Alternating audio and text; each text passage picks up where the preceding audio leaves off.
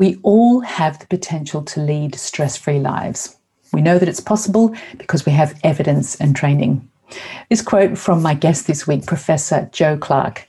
Jo was a forensic psychologist and worked in the prison system for 23 years. In this really fascinating episode, she shares her insights into human behavior, both for adults and children, how we can thrive as teachers and leaders in high risk jobs, and she shares a wonderful philosophy that kids do well if they can, not if they want to. I think you're really going to enjoy this wide ranging conversation with Professor Jo Clarke. Welcome to the pursuit of well-being. My name is Maria Brosnan and I'm an educational well-being specialist and your host for this show. Here on the podcast I'll be speaking with leading figures in education about the issues affecting schools and teachers today. We'll share tools and practical ideas to help you thrive, not just survive, as an educator. My guest today is Professor Jo Clarke, founder and director of Petros, a not for profit company dedicated to helping people of all ages live more resilient, balanced, and productive lives. Jo's background is absolutely fascinating. She's a forensic psychologist and worked in the criminal justice system for 23 years. Having worked in this system with criminal justice staff, she was aware of the questions around surviving and thriving in roles that often involve exposure to potential trauma. So, Jo undertook her PhD in this area in 2004. Since then, Jo's been working with organisations and individuals, including children with challenging and disruptive behaviours, to apply research evidence to enhance psychological well-being. A mum of a now adult daughter and foster carer of teenagers, Jo also has a menagerie of animals, including a registered therapy dog and two horses in training to assist in interventions with children. Jo, welcome to the podcast. Hi, thank you so much for that introduction. it's a pleasure. Gosh, we've got so much to talk about. But I think, Jo, this podcast is for educators, so teachers and leaders listening to this. But I think we would all love to hear about your time in prison and the parallels from the work that you did there and how that relates to the work that you're currently doing with Petros. Well, where do you start? I kind of fell into a job in criminal justice. It wasn't an intention. So, after graduating in a in human psychology at Aston in Birmingham, I I think like most graduates, even 30 something years ago, just fumbled around for a job. And um, I ended up actually getting a job with the probation service to start with, which involves supervising offenders in the community who've been serviced to community service orders. There had been an advertisement for prison psychologists at that time, and I was 23, and I just thought, oh, I'm too young to go into a prison. I think I'd be terrified. But after a couple of years of working with offenders in the community, wanted to do more and thought I want to do more than just supervise and I want to use my psychology degree. So I applied and was fortunate to get appointed in 1990 in the last century. I was asked to go to Albany Prison on the Isle of Wight. Having said I didn't want to go to the Isle of Wight, I'm sure people can relate to this. just ending up doing what's required. Um, and I was told that Albany was going to become a centre of excellence in the treatment of sex offenders. And I was really, really resistant. And I said, you know, I really don't want to work with sex offenders. I think that would just do my head in. Mm. Um, but you don't kind of get a choice about who you work with. and I was, after resisting the, the pressure for some time, actually ended up training to facilitate treatment programs. And bizarrely found that I loved that work. It was very, very difficult, phenomenally challenging. But to feel that you were making a difference, that you were working with people to reduce their risk of creating more victims, to seeing people change and being able to change in the face of behavior that is, you know, really shameful. People don't want to talk about that kind of thing. Mm-hmm. Um, it was really, really rewarding. And I got so involved that I ended up starting training other people and supervising and managing treatment programs. But I had always been very, very aware of the impact on me. And in fact, was fine most of the time. But then there are a couple of occasions when things in my life outside of work paralleled what was happening in work.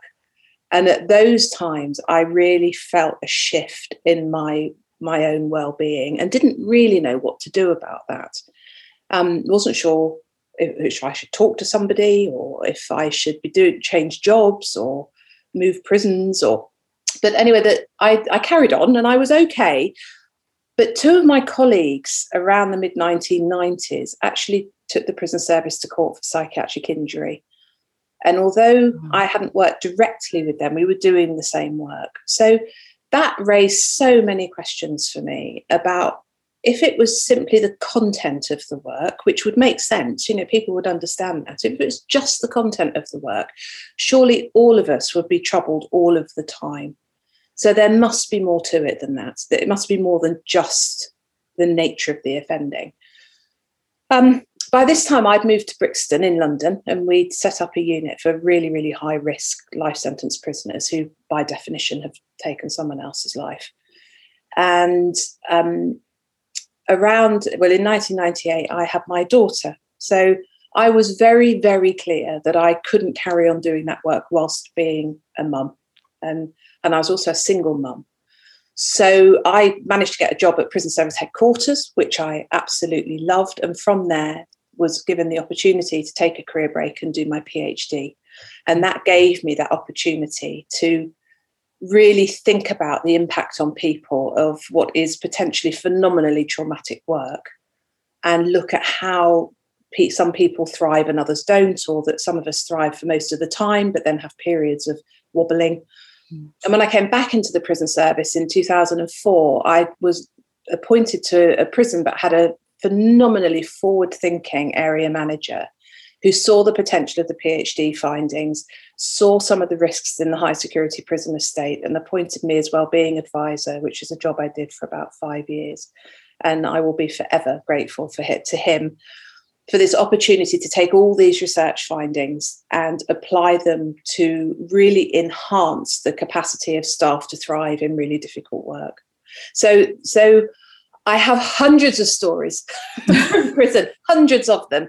Um, I I know, and I know that people who are listening, we will have experienced really, really difficult things. We'll have seen difficult things. We'll have heard difficult things, and that stuff stays with you. You can't unknow these things once they've happened.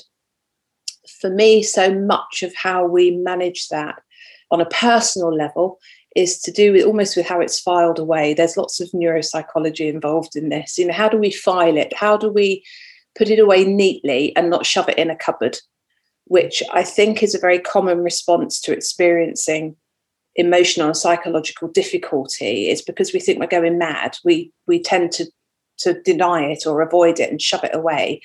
And it's got to come out sometime. so probably much more healthy if we can put it away neatly. Um, that was one of the bits of the findings from my research, but I can talk to you a lot more about that if you'd like. But you I, I, think just to finish that point, then, how do you advise people then to park those emotionally or psychologically challenging or difficult experiences? How do you process them neatly? That's such an important question. And I, I think it's um, courageously and honestly, because we like to think, I think, particularly in those sorts of jobs, and I know there are elements in teaching where this is the same, we do these jobs because we think we can do it.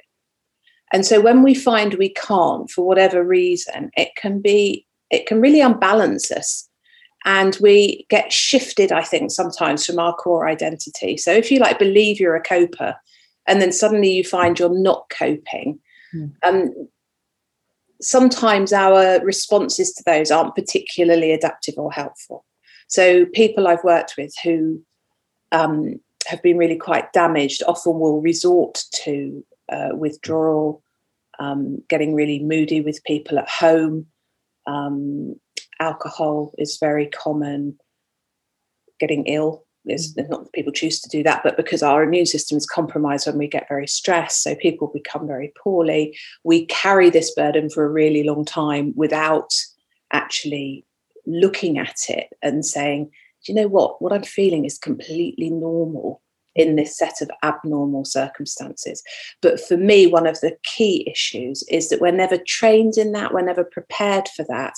And I think when we start looking at organizational um, duties of care, I was going to use the word obligation, and that's a strong word, but I actually do think it's an organizational obligation if you know that the work you're asking people to do exposes them to trauma, then the organization does have an obligation to prepare people for that and to train them.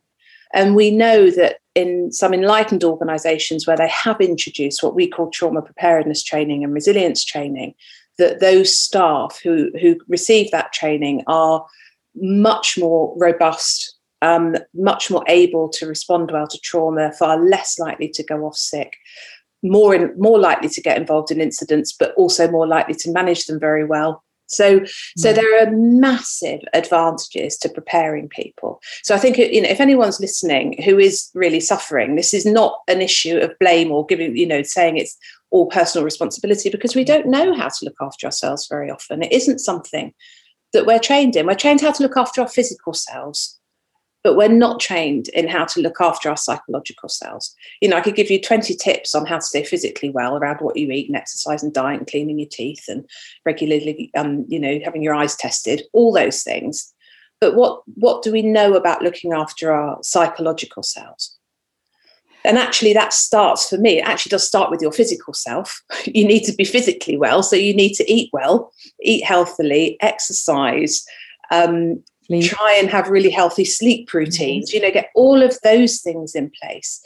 But then understand if you can, or get training or read about what emotion is for, because emotion is essential. It's a signal to act. All emotion is a signal to act, whether it's sadness or or anger or happiness or joy. It's all emotions tell us something.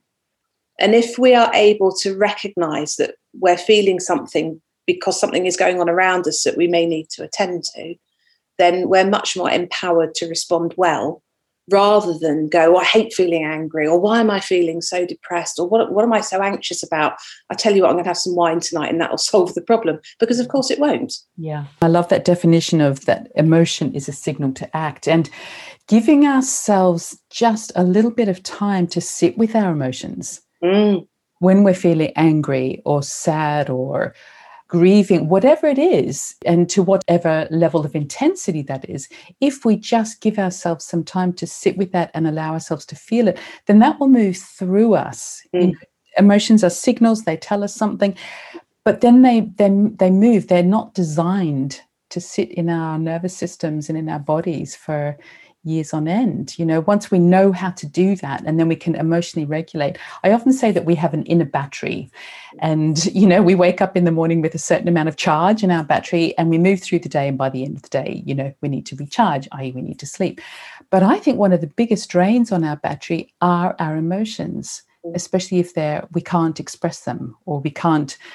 We can't deal with them I, I, think one of the best things we can do for our health is understand and learn how to work with our emotions. Well, they're exhausting when we fight them as well. Yeah. Um, the Buddhists say, don't they, that you should welcome every emotion because it's all information. It's telling you yeah. stuff.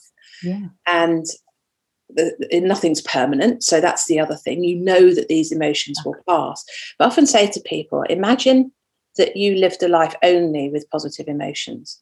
Yeah. How on earth would you know that you're happy? because you'd have nothing to measure it against. And um, and I remember my daughter was little. She's I think she's about um, eight or nine years old, and I wouldn't do something for her. And she said, "Mum, it's your job to make me happy." and I smiled at her. This is one of my wittier moments. I'm not often this quick. And I said, "You know what, love? It's not my job to make you happy. It's my job to give you the skills to cope when you're not. That's my job." Mm. um, and I really hope I've instilled that in her and in my foster children because it's not a divine right to be happy and content all the time. It's actually life is much more exciting if you are able to experience the whole range of emotions and know what they mean for you. You know, so if I'm feeling a bit anxious about something, my first port of call will be curiosity. In fact, about all my emotions, really. Exactly the same. Curious. Yeah. You know, oh, what's made me anxious? What, what am I facing? What am I coming up to? Or, for example, if I get preoccupied with something, um, and it's particularly true working in prisons, that maybe a particular case would stick with you, or a particular thing somebody had said, or um, the way someone had looked at you, which might have been threatening. Um, and just work out what that means for you and to be able to say well of course i'm bound to feel that way. Why wouldn't i? This is this emotion is not alien. This emotion is actually really helpful because it's telling me something.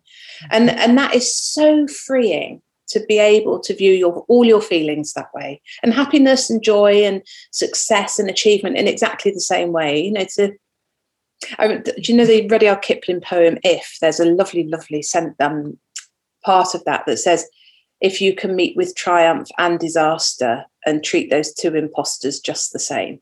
Yeah, beautiful. And that, yeah, it's lovely, isn't it? There's so much wisdom eh, already there that we just need to draw on. Yeah.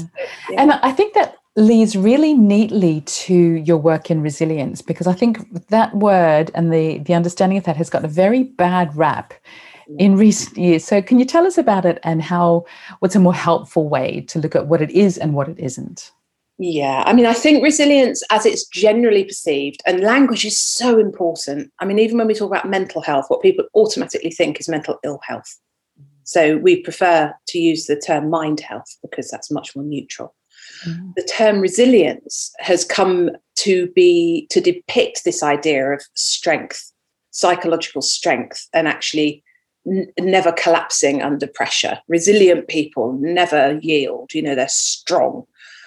And of course, for most people, the converse is strong is weak. So then it gets all tangled up in judgment, the word resilience. So um, for us at Petros, when we talk about resilience, we think about all the skills you need to thrive. Um, sometimes those skills are the ability to say no to taking on more things. Sometimes it's knowing when you need to stop and rest. Sometimes it's knowing when you do actually need to soldier on because that's the best thing to do.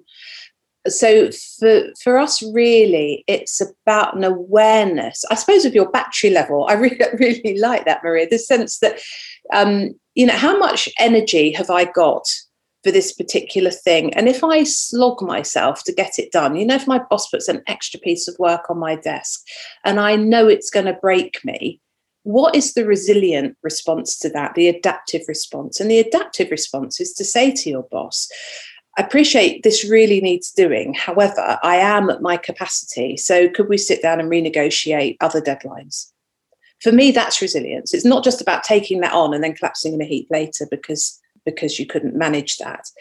There's a fantastic parable, which I'm sure a lot of people remember when I mention it, and it's about the oak tree and the reeds by the river. And the oak tree is standing tall and strong and mocking the reeds and saying, Oh, you just bend and flex with whatever's going on around you. You're so weak and useless.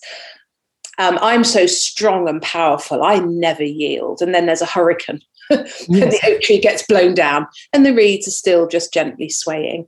So it is about that flexibility, about that insight, about that knowing, about what's adaptive for you. And it's different for everybody. You know, so some people can just take more load because maybe they've got more skills or more experience or more energy. It's certainly not about a comparison about who's weakest and who's strongest. That's just ridiculous. Yeah, for sure. And I think that leads some into the research you did about what teachers find most stressful and and challenging for them. Could you share some of your insights from that research? Yes, I mean, I, I, worked with a colleague in the education department at the University of York, and we just were looking at what what was the most demanding, or what teachers reported as the most stressful things for them in the workplace. And the overriding result was um, low level disruptive behaviour by kids in the classroom. Mm-hmm. And I think there are a number of reasons for that. I mean, obviously, when kids aren't disruptive, that's lovely. Although, having said that, sometimes the quietest and most withdrawn children may be the ones most in need of attention, but they don't get mm-hmm. it. Mm-hmm. When when kids are really, really disruptive, there's usually a policy of some sort or another member of staff to refer to. But that low level disruption, teachers described as finding really, really exhausting. And the, the thing that really surprised me, not knowing as much about education is how little training teachers get in managing or understanding that type of behavior from children because the assumption always is they're just naughty. Yeah. Um, whereas actually when you begin when especially when you know a bit about resilience um, often that behavior isn't naughty it's a signal. It's an indicator of something underlying that's problematic. But teachers often don't have either the training, the time. I mean, frankly, I don't know how you know teachers are, are under so much pressure. I think at the moment, and that's from an outside perspective, not not an informed one. It's just from what I see. Um, that it must be phenomenally frustrating when kids are mucking around in the classroom. I was one of them, actually. Were you? yeah. And so, but, and but you do work now, jo with helping children with those difficult and challenging behaviours. What would you advise a teacher listening to this? It's going, I know, I know. It's the, you know, it's so hard to deal with this low level behavior yeah. disruption. What would you advise them to do? Um, if you've got any capacity have a look at the work of Ross Greene. Um, that's Greene with an E on the end. Mm-hmm. Uh, he he's written a number of books around uh, philosophy, really, about challenging and proactive solutions with challenging children. One of his books is called Lost at School, and it really is about the kids we lose, and it's those kids who do, um, you know, create real problems and are really challenging in the classroom. His philosophy um, is that kids do well if they can, not if they want to if we come from the angle of kids do well if they want to, then our go to methods are to try and motivate them to do well or to punish them when they don't. And if you imagine um, that you can't do well, then being rewarded or punished isn't going to work. So the philosophy that kids do well if they can is underpinned by the fact that when kids aren't doing well, it's often because they lack the skills to do well. And it's fascinating because when I was disruptive at school, it was in maths. And I used to sit in the back of, of the class and whistle. My poor maths teacher is such a lovely man, probably characterologically slightly anxious. And I think I probably made it a million times. My mum got called up to the school, it all got sorted out. But the point was, I didn't understand what we were doing and I felt useless. Exactly. And so I was disruptive, not because I was naughty or I wanted, I, I would love to have done well in maths. I would love to have done well, but I couldn't because my brain didn't work that way and it ended up in disruption. So the, the premise that kids do well if they can means that we can stop and think about what skills is the child lacking that will um, that we can help them with that will give them the opportunities to do well. So it's a very different philosophy um, because doing well is always preferable to doing badly for all of us. I mean, every single person who listens to this, it's the question to ask yourself is, do I want to do well? Mm. And I, I can't think that anyone is going to say, nah, don't care. Mm. Because if we don't care, there's probably a reason why we can't do well. And one of the ways I ex- explain it um, to, to colleagues and to parents particularly is like we all accept that if a child has dyslexia, for example, the child will never likely get 100% on a spelling test. And no amount of motivation or punishment is going to help that child be able to spell well because it's a difficulty that they have. And there are strategies and things that can really help and improve that. But it doesn't mean that they're ever going to be expert spellers.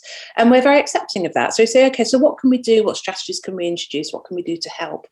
Um, when children have more emotional um, or psychological difficulties, imagine that we apply the same approach to those kids. So a child is being disruptive in class, and it's not because they don't want to do well, it's because they lack impulse control skills, perhaps don't have the ability to take perspective of their, um, you know, other kids in the class. So they don't understand the disruption they're causing to everyone perhaps they are still developing emotional regulation skills you know and we know for all of us that our brains are continuing to develop especially those executive function skills like well into our mid 20s so we're going to have kids in primary school and secondary school who are still developing those skills and for all sorts of reasons may be struggling yeah. it may be trauma at home it may be literally an, an issue of wiring like perhaps it is with dyslexia. It may be, there could be all sorts of reasons for it. But if our premise and our philosophy is curiosity about why that child isn't in a position to succeed, it actually makes it so much easier for us. Yeah. Um, and I came across this because my own daughter was a phenomenally challenging um, three to eight year old She used to have these explosive temper tantrums, which is how I came to Ross Greene's work completely by accident. Picked up a book called The Explosive Child, read the first page, and there was my daughter explained. It was it was just extraordinary. So I read the book, applied the methodology, and then loved it so much I went and trained and became an accredited practitioner because it just it resonated so well and if when my daughter was misbehaving, I told her off or said I was she couldn't watch the telly or, you know, couldn't go out and play with her friends, it just made matters worse because there was no way she she had the skills to do what I was asking her to do. Whereas if I was curious, so for example, she needed to do something quickly because we were in a hurry. Mm. And for her, one of her lagging skills was change, making transitions from one thing to another. So rather than getting cross and angry with her, we develop new strategies to say in half an hour this is what we're going to need to do and i'll give you a you know 10 minute warning and a 5 minute countdown. And what are your concerns about making this transition? And she might say well i won't be able to finish my drawing. So i'd be able to say to her well okay i, I hear that concern and my concern is we won't get to the dentist on time. Mm-hmm. um, so i wonder what we can do to resolve this problem. Mm.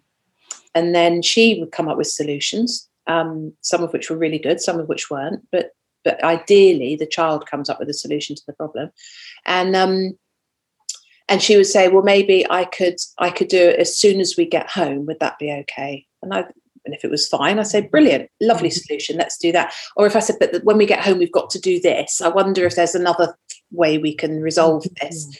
But you just keep working at it. So it's collaborative, it's proactive, and it's solution based and it's it's fabulous and once you've got the hang of it it's really easy to use and do you find that that's as applicable to teachers mm. given given the as you as you were describing they're they're very busy classes especially with large class mm. sizes how mm. would you advise them using those those strategies within the class I mean, in the in the ideal world, they are proactive rather than reactive. So, you know, if you know you've got a couple of children in your class who react in a particular way at a particular time, perhaps they have difficulty um, getting their things out on the desk ready for the lesson, or perhaps they have difficulty packing up in time to get to the next lesson. Mm-hmm. You know, when you've noticed this, if the what the process advises is that you say, you know, I notice you have difficulty packing your things up at the end of the class. What's up?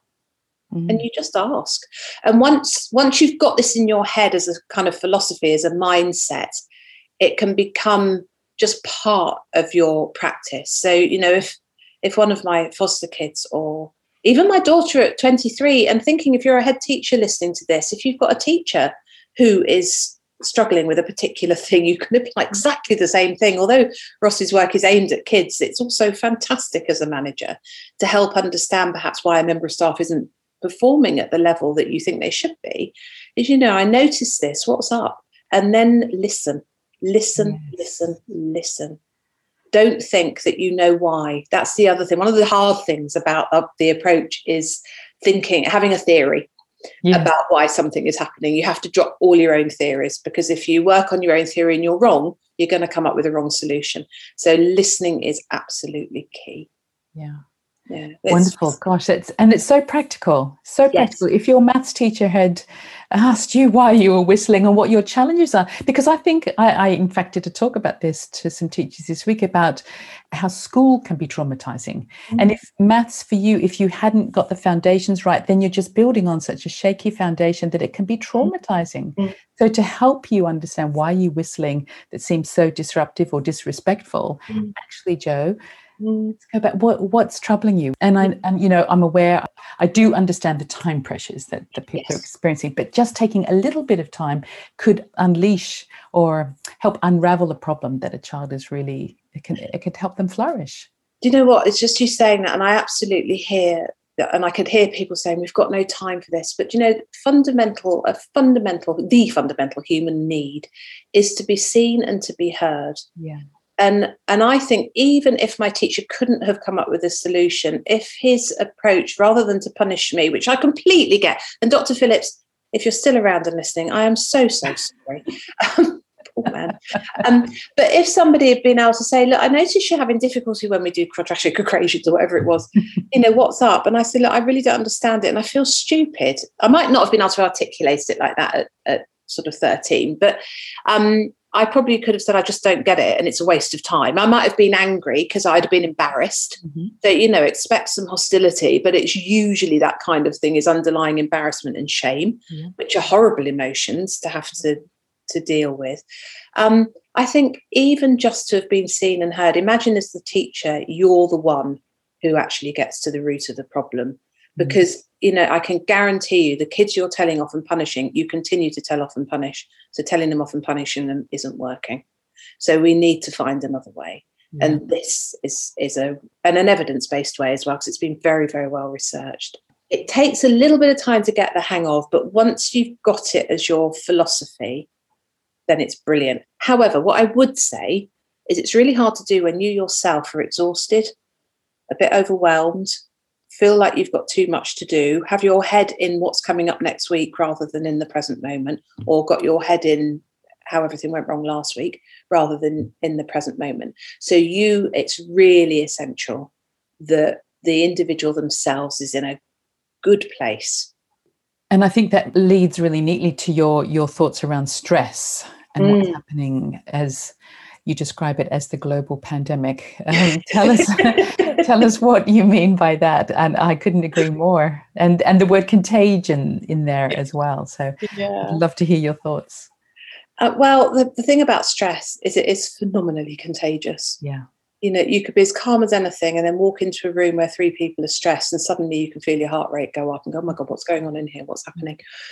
Um, so actually, we we have the potential to lead stress-free lives. And I know when I say that, people look at me as if I'm absolutely bonkers. Um, but we know that it's possible because we know there is evidence.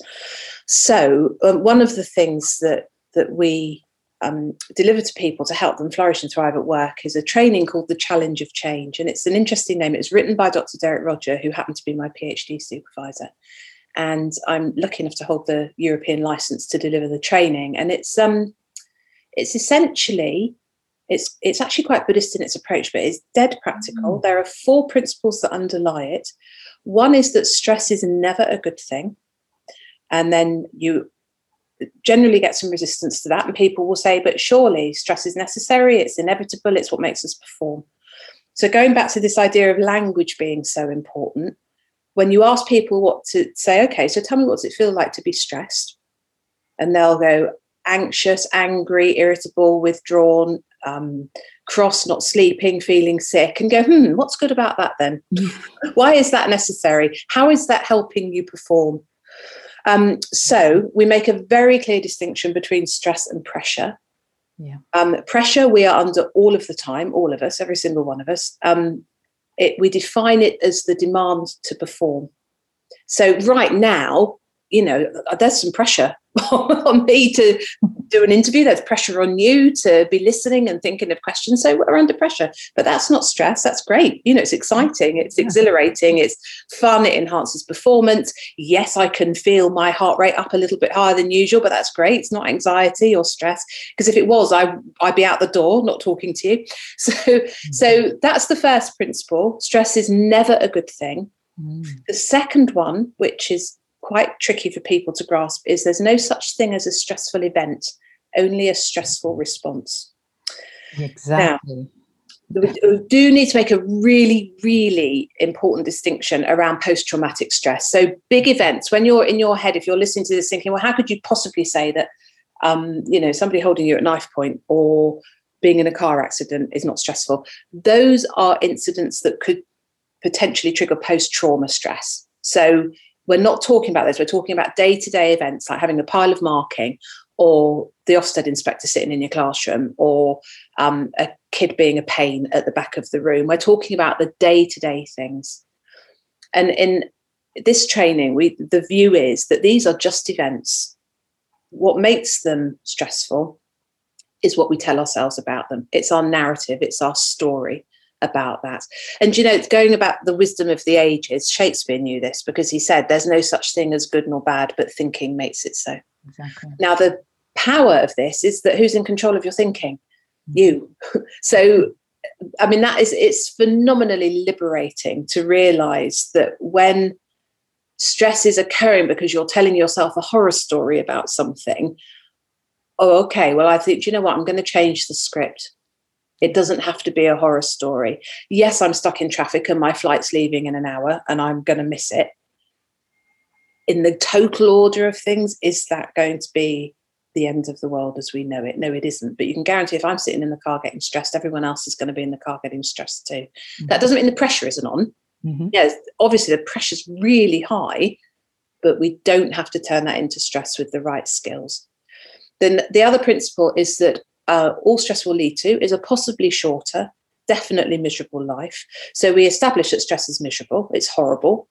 We know from copious amounts of research that stress is related to ill health and death, actually.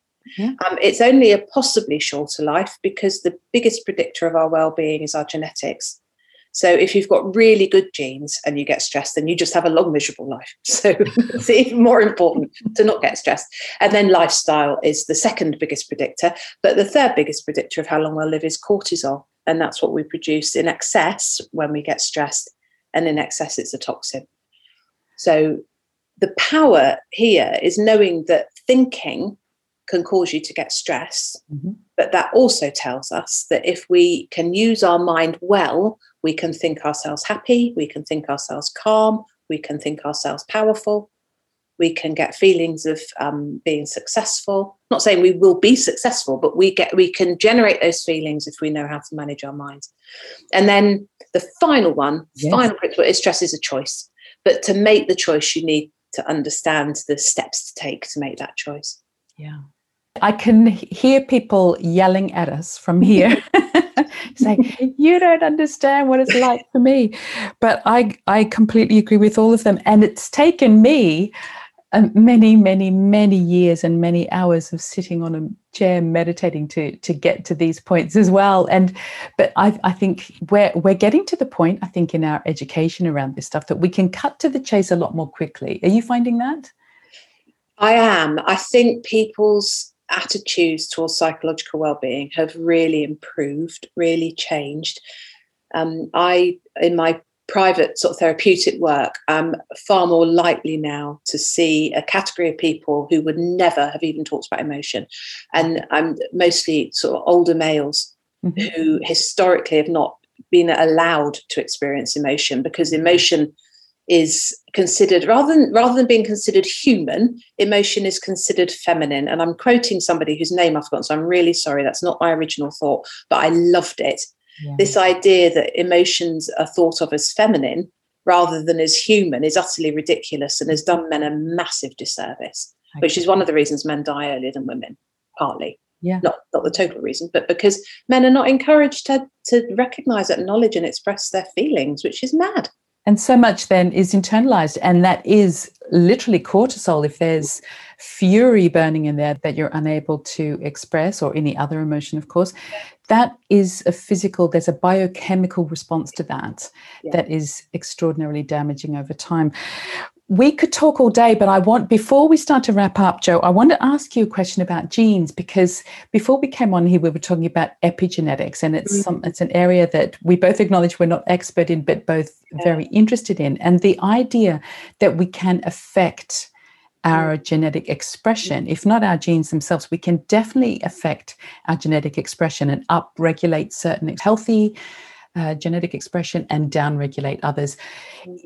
Mm-hmm I, because I think many people feel like they're a victim to their genes, but I think there is actually by by the by the other things that we've talked about, we can impact our genetic expression. Is there anything you'd like to add to that point about epigenetics? And genes are just fascinating, aren't they? And there's some research which, which would suggest that about a third of individuals are born naturally resilient, and that would be a genetic inheritance um, for and I'm sure actually educators would be really interested in this. It's the Hawaii study is the one to look for, which is the one that identified that it was a longitudinal cohort study. It followed up babies born, I believe, in the 50s or 60s, who were born into all those sort of circumstances that would suggest they were likely to end up in trouble. So, poverty, alcoholism, uh, criminality, mental ill health and when these people followed up at sort of the ages of 30 or 40, about a third of them were really thriving. This is against all the odds. The other two thirds have pretty much ended up where predicted. Mm. And when the researchers look back at the records of the um, the thriving group, they found that they were babies. As babies, they were very engaging, very babbling. They were able to secure the care of a consistent, reliable caregiver, not necessarily a parent, but maybe an aunt or a grandparent. Um, and they and they thrived. And the researchers concluded there must be something genetic around the temperament of these you know, because babies, because you can't learn that. You can't learn how to engage someone as a two week old baby.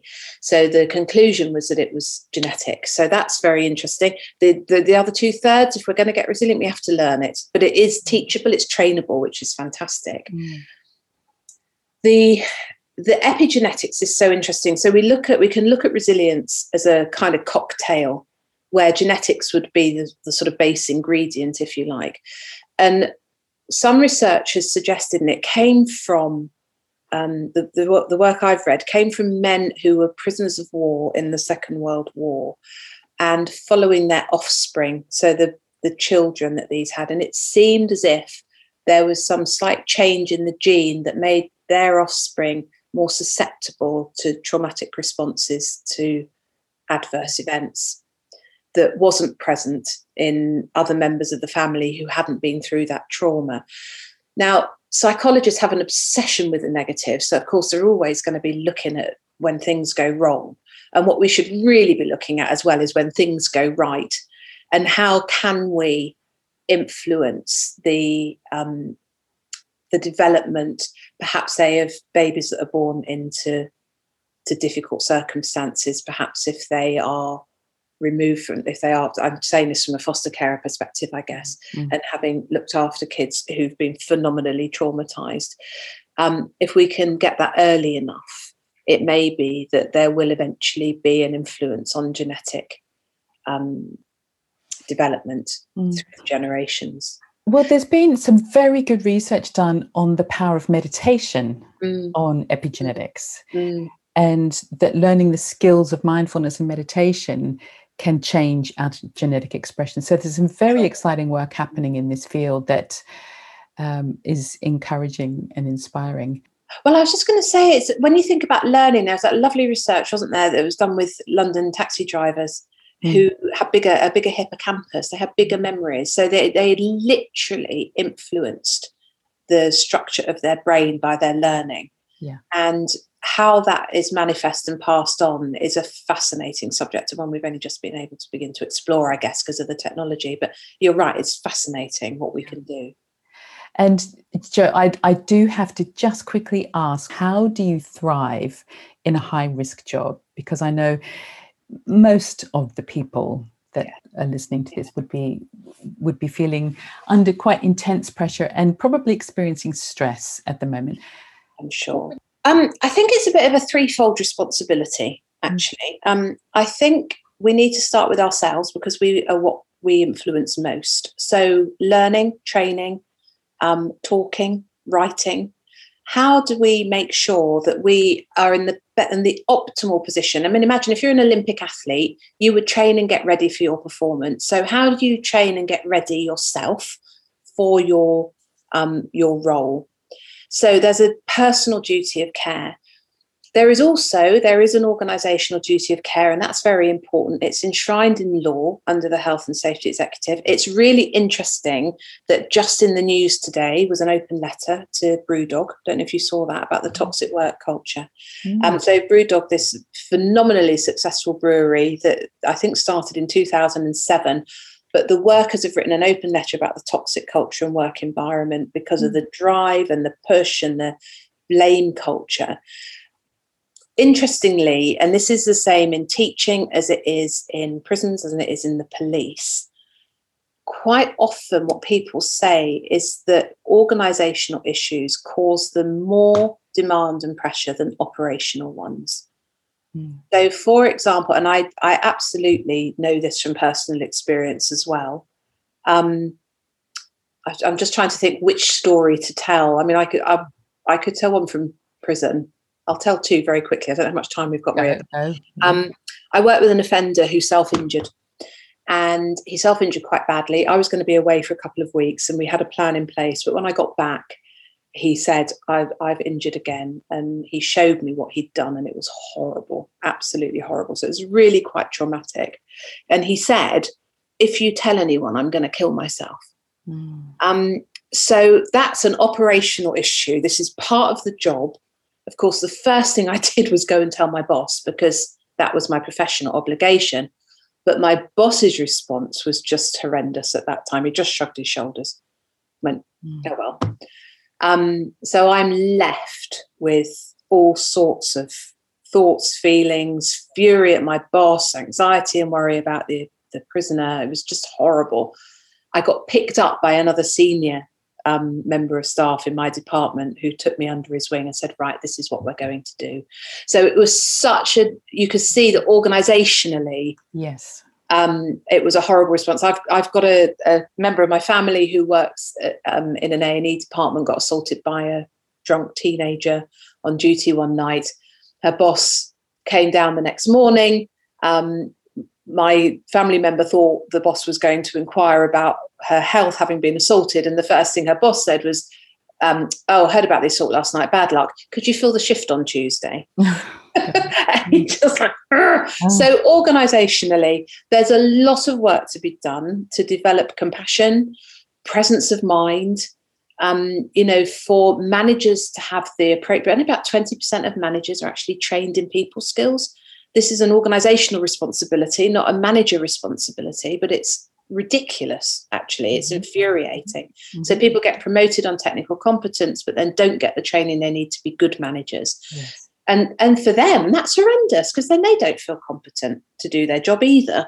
Mm-hmm. So organizationally training our managers properly, having informed and compassionate, robust and well bounded leadership, um, the ability to say no to things, um, I find it extraordinary how mm-hmm. how um, we fall asleep to the pressures that we're under. That you know, because somebody said we've got this target to meet, we have to meet it, and the target becomes an end in itself, and we don't stop and think, why is this target in place? How are we going to achieve it? Um, I had this experience myself when I went back into the prison service and we had a target for a set number of offenders to get through a treatment program, but we didn't have the right number of offenders who meet, met the criteria for the treatment program. And when I said, well, look, we're not going to meet that target because we haven't got the right type of offenders here, um, everyone, oh, you can't say that. We're going to get into serious trouble. We're going to lose money. And I remember saying, well, we don't need the money because we can't treat them. so we and and we're not going to be able to meet the target. So, you know, the people can get cross and upset about it or we can renegotiate the target. But at that point, I was feeling very bold. You know, I'd come back into to a big institution, having been out of it for a while. So you see things a bit more clearly. You have a different kind of clarity. So I would encourage, I think, everybody to come into work the next day as if it's the first day you started there. Come in with a complete fresh set of eyes and have a look at the practices and the things that are going on and what what of those make sense and what don't and with those practices that don't make sense, they need challenging. Yeah. You know, if you've got ridiculous targets that they're impossible to meet, challenge them. What's the very worst thing that can happen?